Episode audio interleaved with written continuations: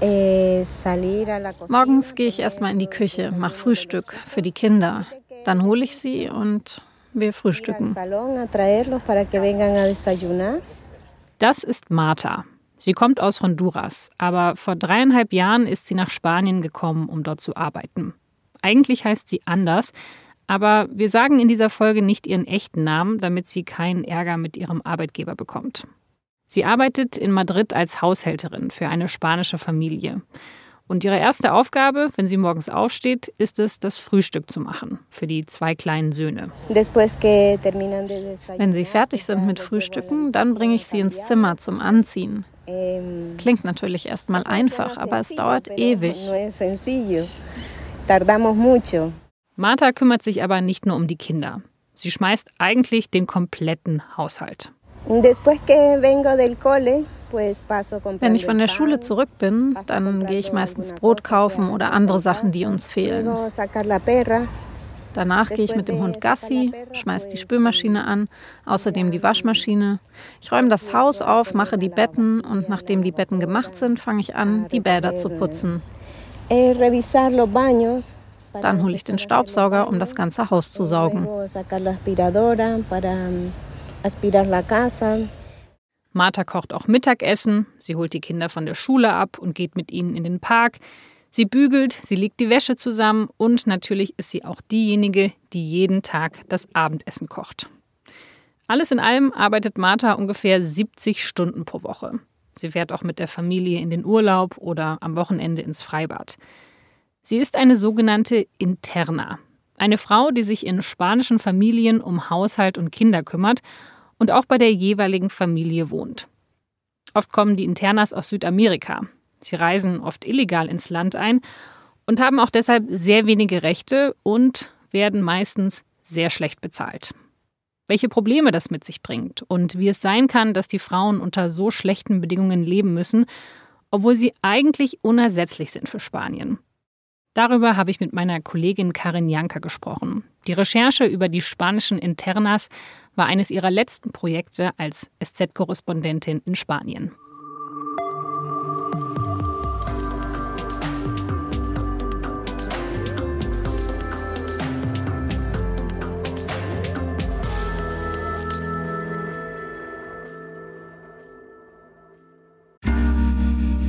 Werbung Kennst du schon aus Regierungskreisen?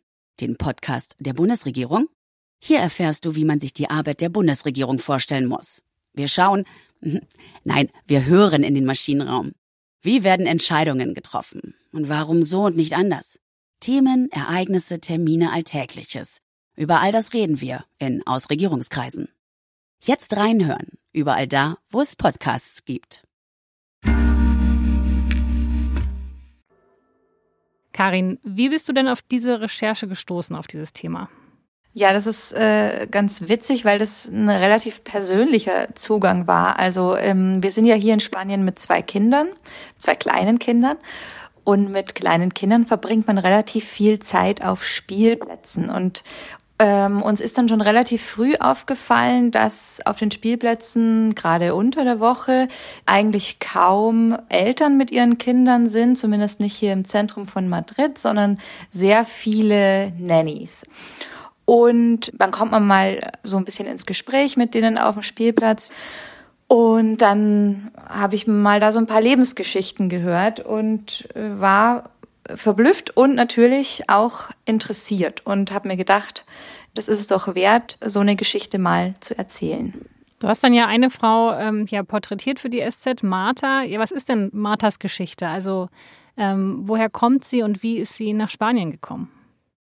Marta stammt aus Honduras, äh, also Mittelamerika. Sie hat in der Hauptstadt Tegucigalpa gelebt, ist jetzt 44 Jahre alt, hat zwei Kinder, die sind 22 und 14. Und Marta lebt jetzt seit dreieinhalb Jahren in Spanien und zwar ähm, kam sie illegal ins Land. Sie kam, weil das Leben in Honduras gefährlich ist, sehr gefährlich. Also da kommt es immer wieder zu Überfällen, willkürlichen Tötungen. Ähm, man kann sich natürlich auch ganz schwer was aufbauen. Und natürlich war das für sie äh, ein Weg, auch ihr Glück zu versuchen, ja, und das ein besseres Leben sich aufzubauen. Und ihre große Hoffnung ist, äh, ihre Tochter konnte sie ja schon nachholen, also die arbeitet jetzt auch in Spanien als Kindermädchen, die 22-Jährige. Ihre große Hoffnung ist jetzt, dass sie auch irgendwann ihren Sohn, den 14-Jährigen, äh, noch zu sich holen kann, damit die Familie wieder zusammen ist. Und dass die ganze Familie dann eben in Spanien wohnt und dort auch bleiben kann. Genau. Hm. Also sie ist ja vor drei Jahren das erste Mal nach Spanien gekommen. Ähm, wie lief das denn genau ab? Also hat sie dann einfach ein Touristenvisum gehabt und hat sich dann vor Ort einen Job gesucht und ist länger geblieben? Genau, sie kam mit einem Touristenflug und hätte eigentlich fünf Tage im Land bleiben dürfen. Das heißt, sie kam tatsächlich mit fünf Unterhosen, fünf Paar Socken und fünf Wechselgarderoben, zwei Paar Schuhe. Mehr hat sie nicht eingepackt, auch keine Erinnerungsstücke, nichts Persönliches, damit, falls die Polizei ihren Koffer öffnet, mhm. niemand Verdacht schöpft.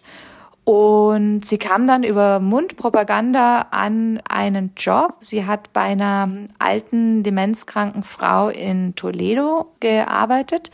Also sie hat 24 Stunden und sieben Tage die Woche bei der gewohnt. Sie hat sie gewaschen, gefüttert, gepflegt, sich von ihr beschimpfen lassen, was sie aber sagt, das hat sie ihr nie übel genommen, weil die Frau war krank.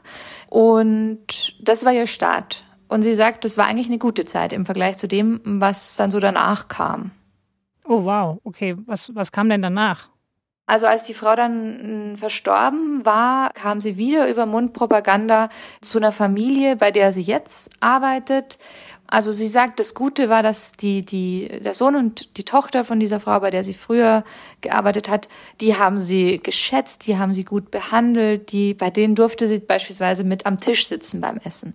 Bei der Familie, bei der sie jetzt ist, ist sie in der Küche und wird eigentlich wie so ein, ja, sie sagt, sie wird wie ein Gegenstand behandelt. Also also wir sind weiterhin in Kontakt. Und da erzählte sie mir, dass sie im Freibad waren und das wusste sie aber halt eine halbe Stunde bevor sie losgefahren sind. Also sie wird dann quasi eingepackt zusammen mit der äh, Liege und der Kühltasche und dann fährt sie mit ins Freibad und verbringt dort den Nachmittag mit den Kindern. Das ist natürlich an sich, gehört es zu ihrer Jobbeschreibung. Sie ist ähm, Haushaltshilfe, kümmert sich eigentlich um alles, vom Bügeln übers Kochen, Putzen, den Hund rausbringen und ist eben auch äh, das Kindermädchen für die beiden Jungs. Aber sie ist eben von dieser Familie, bei der sie lebt, da lebt sie in einem kleinen Zimmerchen, von denen ist sie komplett abhängig. Hm.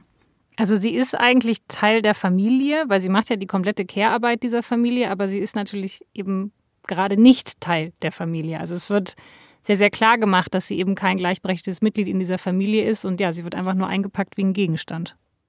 Hm, genau. Also ich habe sie auch mal gefragt, na, sag mal, jetzt bist du drei Jahre äh, bei dieser Familie, fühlst du dich inzwischen wie ein Familienmitglied? Und sagt sie, nee, nee.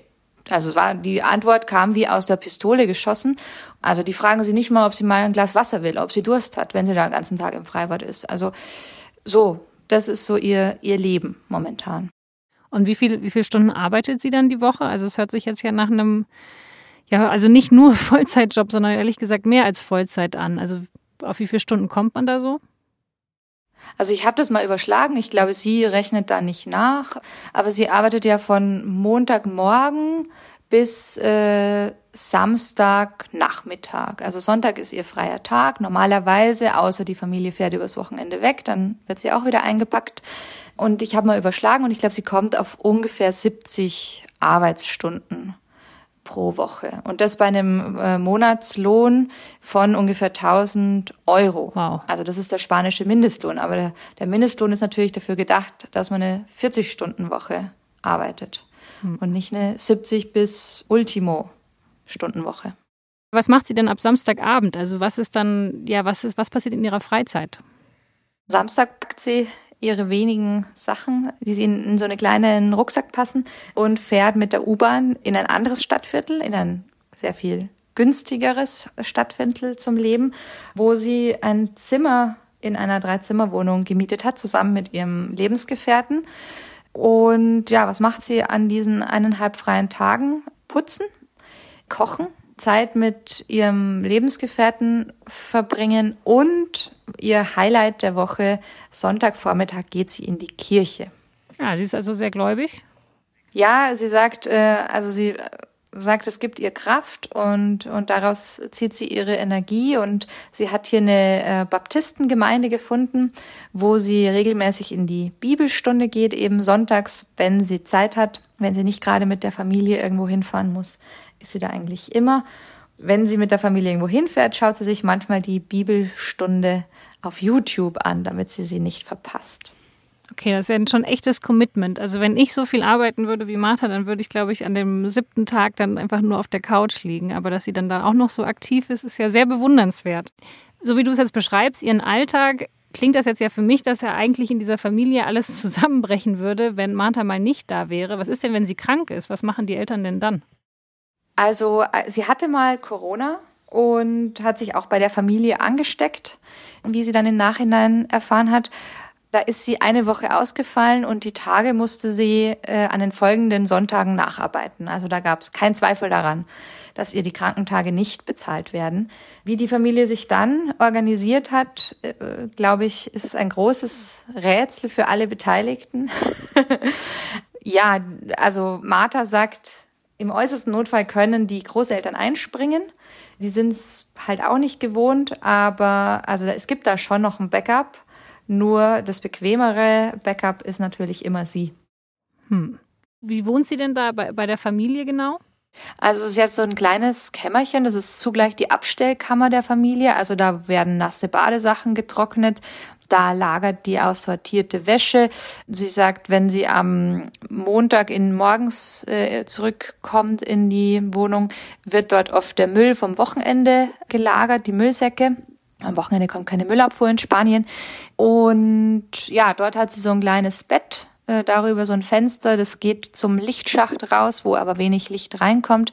Dann hat sie da noch ein eigenes äh, Mini-Bad. Und der Boiler, in dem das warme Wasser für die Familie aufbereitet wird, äh, hängt direkt über ihrem Bett. Und manchmal bollert der um zwei Uhr nachts los, wenn mal wieder irgendjemand äh, nachts duschen will. Wow, okay. Also das sind ja eigentlich jetzt Zustände, wo ich dachte, das ist eher so um 1900 rum normal gewesen vielleicht. Ja, diese Zimmer kommen auch aus der Epoche. Also die, die älteren Wohnungen hier haben alle diese Cuarto de Servicio, also die Dienstbotenzimmer. Und ähm, in vielen Wohnungen sind die nach wie vor mit Dienstboten belegt. Feudale Zustände. So wie du das beschreibst, finde ich jetzt den Begriff interner und auch Sin Papeles ehrlich gesagt ein bisschen, ja, ähm, Schönfärberei. Das beschreibt das irgendwie nicht so richtig gut. Ja, also man kann es natürlich auch anders nennen. Man kann auch sagen, die leben wie moderne Leibeigene. Konntest du denn auch mit den, also mit den Eltern sprechen, also mit ihren Arbeitgebern quasi? Ich habe mir das überlegt, relativ lange, weil es mich dann natürlich interessiert hätte, deren Perspektive mir auch anzuhören, was die sich denken und wie die, ja, wie die so sind. Äh, ich habe die auch gesehen aus der Ferne, aber ich habe äh, mich dann entschieden, sie nicht anzusprechen, einfach um meine Gesprächspartnerin nicht zu gefährden. Also die Wahrscheinlichkeit, dass die sie rausgeworfen hätten, nachdem eine deutsche Journalistin zu ihnen kommt und sagt, hey, was macht ihr da? Ihr, wie behandelt ihr diese Frau und so weiter, wäre relativ groß gewesen. Diesem Risiko wollte ich einfach Martha nicht ausliefern, weil man hat auch, finde ich, eine Verantwortung für Leute, die sich so öffnen einem gegenüber. Hm. Okay, also das ist ja ein ausbeuterischer Zustand, muss man ja einfach so beschreiben. 1000 Euro im Monat dafür, dass man sich ja so kaputt arbeitet. Ist das jetzt ein Einzelfall oder ist das wirklich so, dass du jetzt sagen musst nach deiner Recherche, das ist Usus in Madrid in Spanien? Also das ist absolut Usus. Da ist die Martha kein Einzelfall. Also ich habe mich extra umgesehen natürlich. Also ich habe, wie gesagt, auf Spielplätzen mit vielen gesprochen. Ich habe aber auch im Internet die Stellenanzeigen und Stellenangebote gelesen, die so ausgeschrieben sind. So Suche interna. Es geht darum, eine 30-Jährige mit Behinderung zu pflegen und ein fünfjähriges Kind. Geld kann ich leider keins bieten als Bezahlung, aber dafür ein Zimmer. Und auf diese Anzeige hin haben sich, also haben acht Leute, die mit einem Herzchen als Favorit markiert.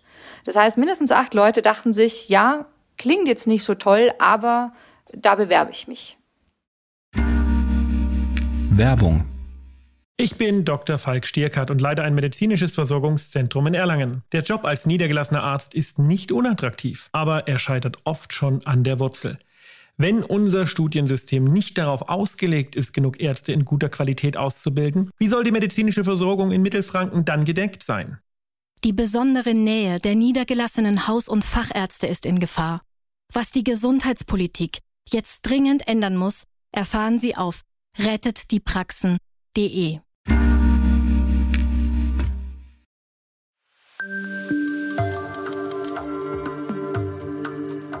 Martha ist also kein Einzelfall. Offiziell arbeiten 400.000 Menschen in Spaniens Haushalten. Aber der Anteil der irregulär Beschäftigten ist sehr hoch. In Wahrheit sind es wohl eher 600.000 Menschen oder sogar noch mehr. Martha selber mag ihre Arbeit an sich schon ganz gerne, wäre da nicht immer diese Doppelbelastung, sagt sie. Ich passe gerne auf die Kinder auf. Ich putze auch ganz gern. Was ich nicht mag, ist, dass sie mir beides gleichzeitig auftragen. Ich gehe mit den Kindern in den Park und danach wollen sie ein sauberes Haus. Man kann nicht das Haus sauber haben, wenn man gleichzeitig im Park war. Die Situation der Internas wird in Spanien zwar geduldet, aber es gibt schon auch immer wieder Kritik. Zum Beispiel von der Gleichstellungsministerin Irene Montero. Sie spricht von einer Kette der Diskriminierung. Denn wenn Mütter nach der Geburt wieder zurück in den Job gehen, dann geben sie Haushalt und Kinderbetreuung an Frauen wie Martha ab. Montero hat deshalb schon im Juni 2020 gefordert, die Rechte der Internas zu stärken. Gerade in der Corona-Pandemie, in der ja sogar die Kitas und Schulen zeitweise geschlossen waren, habe man gesehen, wie wichtig die Arbeit dieser Frauen sei. Aber geändert hat sich bisher nichts.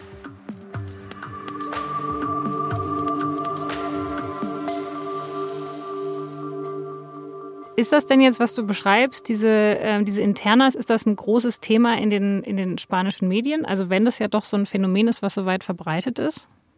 Überhaupt nicht. Also das hat mich eigentlich am meisten überrascht. Es gab einzelne Artikel über dieses Phänomen, es gab immer mal wieder, auch während der Pandemie natürlich, war das ein Thema, weil da waren die Internas mit den Familien eingesperrt. Also man durfte ja da seine Wohnung nicht verlassen. Das mhm. heißt, die waren dann noch in einer noch prekäreren Situation. Da gab es einzelne Texte, aber das war, das waren nie Geschichten, wo diese Frauen tatsächlich zu Wort kamen. Und das hat mich so ein bisschen gestört, dass halt so ein Phänomen, das so allgegenwärtig ist in Spanien. Also ich würde sogar sagen, die spanische Gesellschaft funktioniert in Teilen nur, weil es diese Frauen gibt. Denen wird aber nicht zugehört. Also deren Perspektive fehlt komplett. Wieso ist es gerade in Spanien so, dass die Gesellschaft nur deshalb funktioniert? Es ist so, dass die spanische Gesellschaft, anders als viele Menschen immer noch glauben, eine sehr emanzipierte Gesellschaft ist. Also das heißt, es ist hier völlig normal, dass Frauen in Führungspositionen sind, dass Frauen Einfluss haben und eine wichtige Stimme in der Gesellschaft sind. Das liegt daran, dass von den Frauen, die berufstätig sind in Spanien, 78 Prozent in Vollzeit arbeiten. Zum Vergleich, in Deutschland sind es 51 Prozent, die in Vollzeit arbeiten. Das heißt, dass viele Mütter nach der Geburt, nach der kurzen Elternzeit, die es hier gibt, zurück in den Job gehen und zwar in Vollzeit, weil es hier kaum gute Teilzeitstellen gibt. Und auch, weil sie müssen, weil viele Familien hier ähm, Hypotheken abzubezahlen haben. Also die spanische Gesellschaft ist ja eine, die Wohnungen eher kauft als mietet. Und deswegen gibt es da einfach den finanziellen Druck, dass auch die Frau wieder in Vollzeit zurückgeht. Und dann ist es natürlich nicht so, dass, oder das heißt natürlich, leider äh, nicht so, dass die Männer das dann auffangen würden, wenn's Kinder, wenn Kinder da sind. Also wenn die Frauen Vollzeit arbeiten, arbeiten die Männer meistens auch Vollzeit. Und irgendjemand muss die Care-Arbeit ja übernehmen. Denn es gibt viel zu wenige äh, Kita-Plätze in öffentlichen Kitas. Also da ist die Situation ähnlich schlecht wie in Deutschland eben dafür gibt's dieses Konstrukt der Haushaltshilfen, die dann eben alles machen. Hm. Wirklich alles. Also man hat quasi das Ideal, wir möchten in einer gleichberechtigten Gesellschaft leben und deswegen gibt es eben auch die Erwartung, beide sollen schnell wieder Vollzeit erwerbstätig sein, äh, wenn sie Kinder bekommen. Ja, aber das Ganze funktioniert eben nur auf dem Rücken von ja, illegalen Haushaltshilfen, die dann ausgebeutet werden. Das hat mit Feminismus irgendwie nicht mehr so viel zu tun. Ja, aber es ist auch natürlich unfair dafür, die, die Spanierinnen zu, ähm, hm. zu beschuldigen. Ja? Also ähm, natürlich haben die ein Recht, zurück in die Arbeit zu gehen. Meine persönliche Meinung wäre, dass man sich die Care-Arbeit eben zwischen Mann und Frau im Idealfall aufteilt oder wenn man das nicht kann oder möchte, dass man dann zumindest die Person, die einem diese ganze, ganze Arbeit, die es braucht, um eine Familie am Laufen zu halten oder um einen Haushalt am Laufen zu halten, dass man die dann auch angemessen bezahlt. Da würden dann wahrscheinlich ja die Familien sagen, das können wir uns nicht leisten, weil wir müssen ja die Hypothek abbezahlen. Ja, genau. Da beißt sich dann die Katze in den Schwanz. Obwohl dann natürlich die Frage nach dem, was man sich leisten kann und was man sich leisten will, wieder eine andere ist also du hast jetzt gesagt, sie ist illegal im Land. Auf der anderen Seite scheint ähm, dieses System der Internas ja auch sehr weit verbreitet zu sein. Äh, wenn sie jetzt keine Papiere hat, muss sie da wirklich Angst haben, erwischt zu werden? Also macht da die Polizei manchmal Kontrollen oder, oder wie ist das? Nee, also in Spanien ist das ähm, so ja, nicht mal ein offenes Geheimnis, sondern einfach eine Selbstverständlichkeit, dass sehr viele ähm, auch wirklich gut integrierte ähm, Einwanderer aus äh, Lateinamerika im Land sind, die hier arbeiten, die hier wirklich wichtige Tätigkeiten verrichten. Und da guckt die Polizei nicht genau hin, äh, solange man sich nichts zu Schulden kommen lässt. Und da muss man auch nicht fürchten, irgendwie ähm, abgeschoben zu werden oder so. Also Spanien ist da wirklich, hat ein sehr liberales Einwanderungsrecht und bietet eben auch die Möglichkeit, einen Weg in die Legalität zu finden. Ja, aber weil sie natürlich auch davon profitieren. Also es scheint für mich jetzt auch deshalb, ja, deshalb so akzeptiert zu sein, weil man ja vielleicht auch ja insgeheim schon weiß, dass äh, die Gesellschaft darauf angewiesen ist, dass diese Internas äh, diese Arbeit viel zu günstig erledigen. Ja klar, also die spanische Gesellschaft profitiert davon, ist davon abhängig und hat eigentlich keine Nachteile. Und man muss sagen, umgekehrt, die Frauen, die da kommen, kommen natürlich auch, weil sie hier äh, bessere Lebensbedingungen vorfinden, im, im ganz Allgemeinen. Im Persönlichen sind es natürlich trotzdem Schicksale. Also seine Kinder in tausend Kilometern Entfernung zu wissen und nicht genau zu wissen, wie es denen geht und denen nicht, die nicht beim Aufwachsen zuzuschauen, die nicht zu begleiten, ist, glaube ich, für jede Mutter einfach schlimm. Und gleichzeitig haben sie das natürlich aus freien Stücken getan. Also es geht gar nicht darum, dass man diese Frauen jetzt mitleiden muss. Es geht nur darum, denen zuzuhören.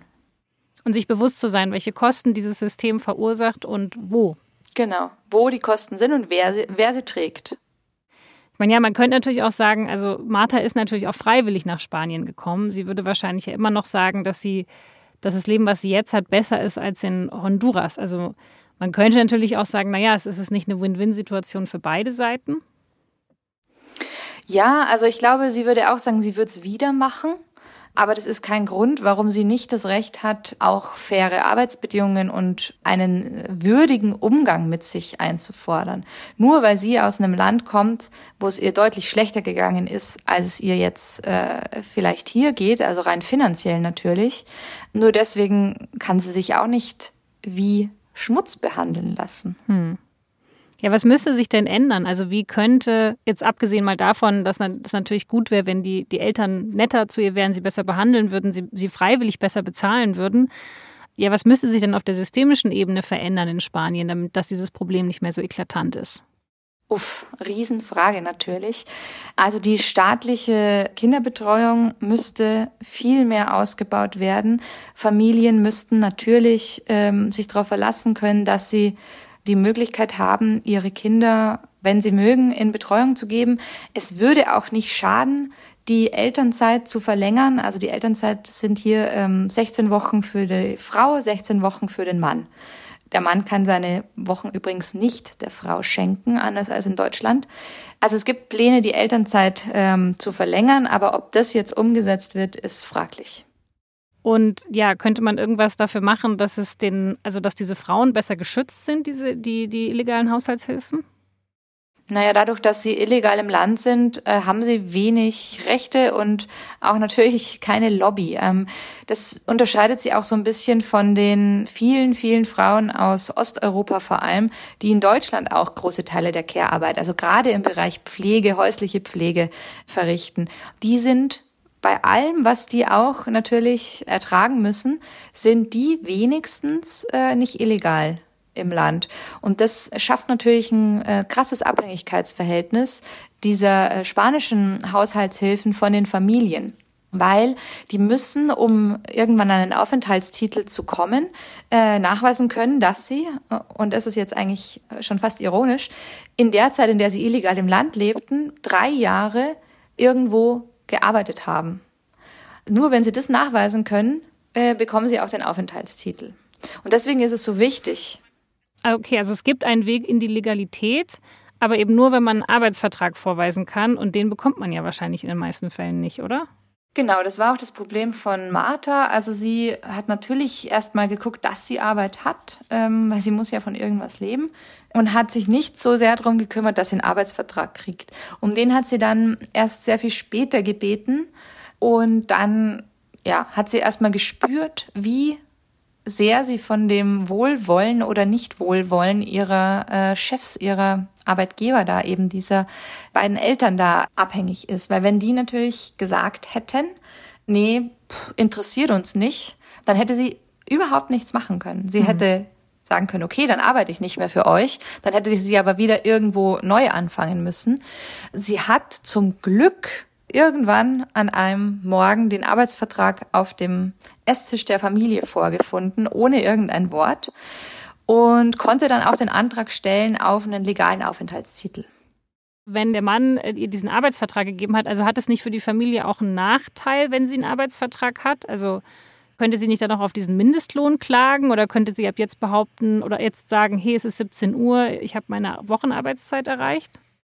Ja, theoretisch schon. Aber natürlich würde sie damit alles gefährden, was sie hat. Also wenn sie diesen Job nicht mehr hat, hat sie gar nichts. Und es hat für die Familie einen Nachteil, sie anzumelden offiziell. Dadurch wird Sozialversicherung fällig, also so ähnlich wie in Deutschland. Okay, also das machen sie zumindest. Sie zahlen Sozialversicherung mittlerweile. Das machen sie jetzt. Mhm. Ja. Das ist ja eigentlich ganz gut. Also man könnte ja meinen, okay, also man muss sich, also man hat am Anfang eben diese, diesen sehr schwierigen Start in der Illegalität, aber zumindest gibt es diesen Weg in die, in die ja, legale Erwerbstätigkeit dann. Ja, und die Geschichte von Martha hat tatsächlich dann auch hoffentlich, äh, wahrscheinlich ein Happy End. Ähm, als ich sie nämlich das letzte Mal gesprochen habe, hat sie mir erzählt, dass das wohl geklappt hat mit dem Aufenthaltstitel. Also sie hat da mit Hilfe einer Anwältin den Antrag gestellt und fertig gemacht. Ist natürlich auch eine bürokratische Hürde. Also sie musste auch dieser Anwältin Geld dafür bezahlen, dass die sie da äh, unterstützt hat. Aber jetzt ist sie nicht mehr illegal hier. Jetzt hat sie die Papiere bekommen. Und welche Vorteile hat das für sie? Na, mit den Papieren kann sie dann auch, sobald das sich bestätigt hat, ich glaube, da gibt's noch mal eine Frist von einem Jahr, und sobald das sich bestätigt hat, kann sie auch außer Landes reisen. Das durfte sie nämlich bisher auch nicht. Also sie hätte nicht ihren Sohn der 14 ist inzwischen, in Honduras besuchen können, nicht für längere Zeit, weil äh, sobald sie die EU verlässt, ist diese Drei-Jahresfrist, äh, die sie zum Arbeiten hier sein musste, wieder hinfällig. Ja, das natürlich auch. Also während sie nach Spanien gekommen ist und die ja, Kinder anderer Leute großzieht, ist natürlich ihr Sohn ganz alleine groß geworden oder musste ganz alleine groß werden. Ja, nicht ganz alleine, sondern äh, ich weiß nicht, ob besser oder schlimmer, bei seinem Vater. Und äh, ich habe Martha erzählt, ob, also wie da so die, die Lage ist. Und sie hat dann relativ lapidar gesagt, ja, ähm, der war halt nicht gut zu ihr. Hm. Und also der hat sie offensichtlich äh, geschlagen und immer wenn er zu viel trinkt und bei dem ist jetzt ihr Sohn geblieben und äh, wächst dort auf. Und er so, man kann nicht so richtig reinschauen natürlich in einen anderen Menschen, aber also das für mich ist das das, was was sie am am härtesten trifft, mhm. dass sie eben hier die Kinder anderer Leute großzieht und und ihr eigenes Kind allein lassen musste. Mhm. Sie kann halt nur Geld nach Hause schicken. Genau, sie schickt ihm, ich glaube, 100 Euro im Monat und in etwa, was natürlich gut ist für den Kleinen und was natürlich hilft und was ihr auch ein gutes Gefühl gibt. Aber ja, sie sagt selber, also sie hätte so gerne mehr Zeit mit ihren Kindern verbracht, aber ging nicht. Aber wenn sie jetzt dann wirklich auch diesen legalen Aufenthaltstitel hat, dann könnte sie sich ja auch vielleicht auf andere Jobs bewerben, die vielleicht auch besser bezahlt sind. Oder hat sie dann nicht auch Recht auf Mindestlohn? Ja, hat sie auf jeden Fall. Also sie hat den, das Recht auf Mindestlohn eigentlich auch schon jetzt. Nur sie hat keine Handhabe, wenn ihr der äh, nicht bezahlt wird, weil sie eben zu viele Stunden arbeitet. Und sie hat auch tatsächlich vor, sich auf andere Jobs äh, zu bewerben. Also sie hat mir erzählt, sie träumt davon, in der Bäckerei zu arbeiten. und vor allem, sie träumt davon, aus dem Zimmerchen, das sie angemietet hat, zusammen mit ihrem Lebensgefährten morgens in ihre Arbeit zu gehen und abends wieder äh, zurückzukehren und eben nicht äh, in, in der Besenkammer von dieser reichen Familie hausen zu müssen. Das sind ja eigentlich sehr, sehr kleine Träume, die eigentlich realistisch sein sollten. Ja, ja, also ich glaube, sie äh, ist schon dran, sich zu bewerben. Äh, letztens meinte sie auch, äh, sie hat jetzt auch noch die Idee, vielleicht in der Apotheke zu arbeiten. Und da will sie jetzt auch eine Fortbildung machen, damit sie dort bessere Chancen hat. Hast du denn durch die, diese Recherche noch mal einen anderen Blick auf das Thema Care-Arbeit bekommen? Also einen anderen Blick nicht unbedingt. Mir war vorher schon klar, dass Care-Arbeit eine übersehene Arbeit ist, egal ob sie von Frauen innerhalb der Familie verrichtet wird, die sich oft übersehen fühlen, oder ob sie ausgelagert wird an Menschen, die man dann gerne übersieht. Aber ich habe wieder mal gelernt, dass es so wichtig ist, diesen Leuten, äh, die die Care-Arbeit machen, zuzuhören, weil, weil sie eigentlich das Wichtigste machen, äh, was Familien brauchen.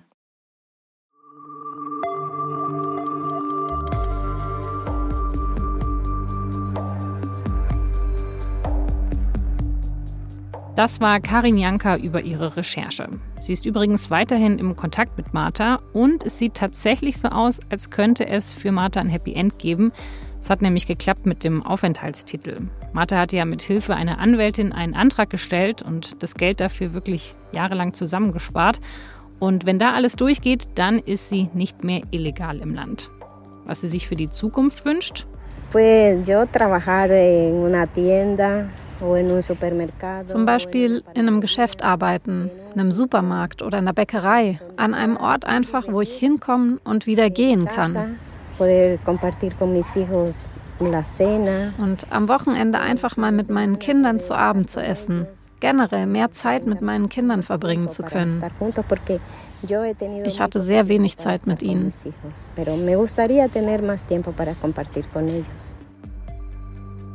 Wenn das mit den Papieren alles klappt, dann kann Martha auch wieder das Land verlassen und zum Beispiel ihre Heimat besuchen und ihren Sohn.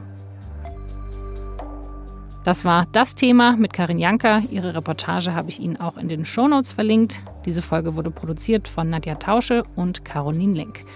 Alle Infos zu unseren SZ-Podcasts finden Sie auf sz.de-podcast. Die Redaktion dieses Podcasts erreichen Sie unter podcast.sz.de. Vielen Dank fürs Zuhören und bis zum nächsten Mal.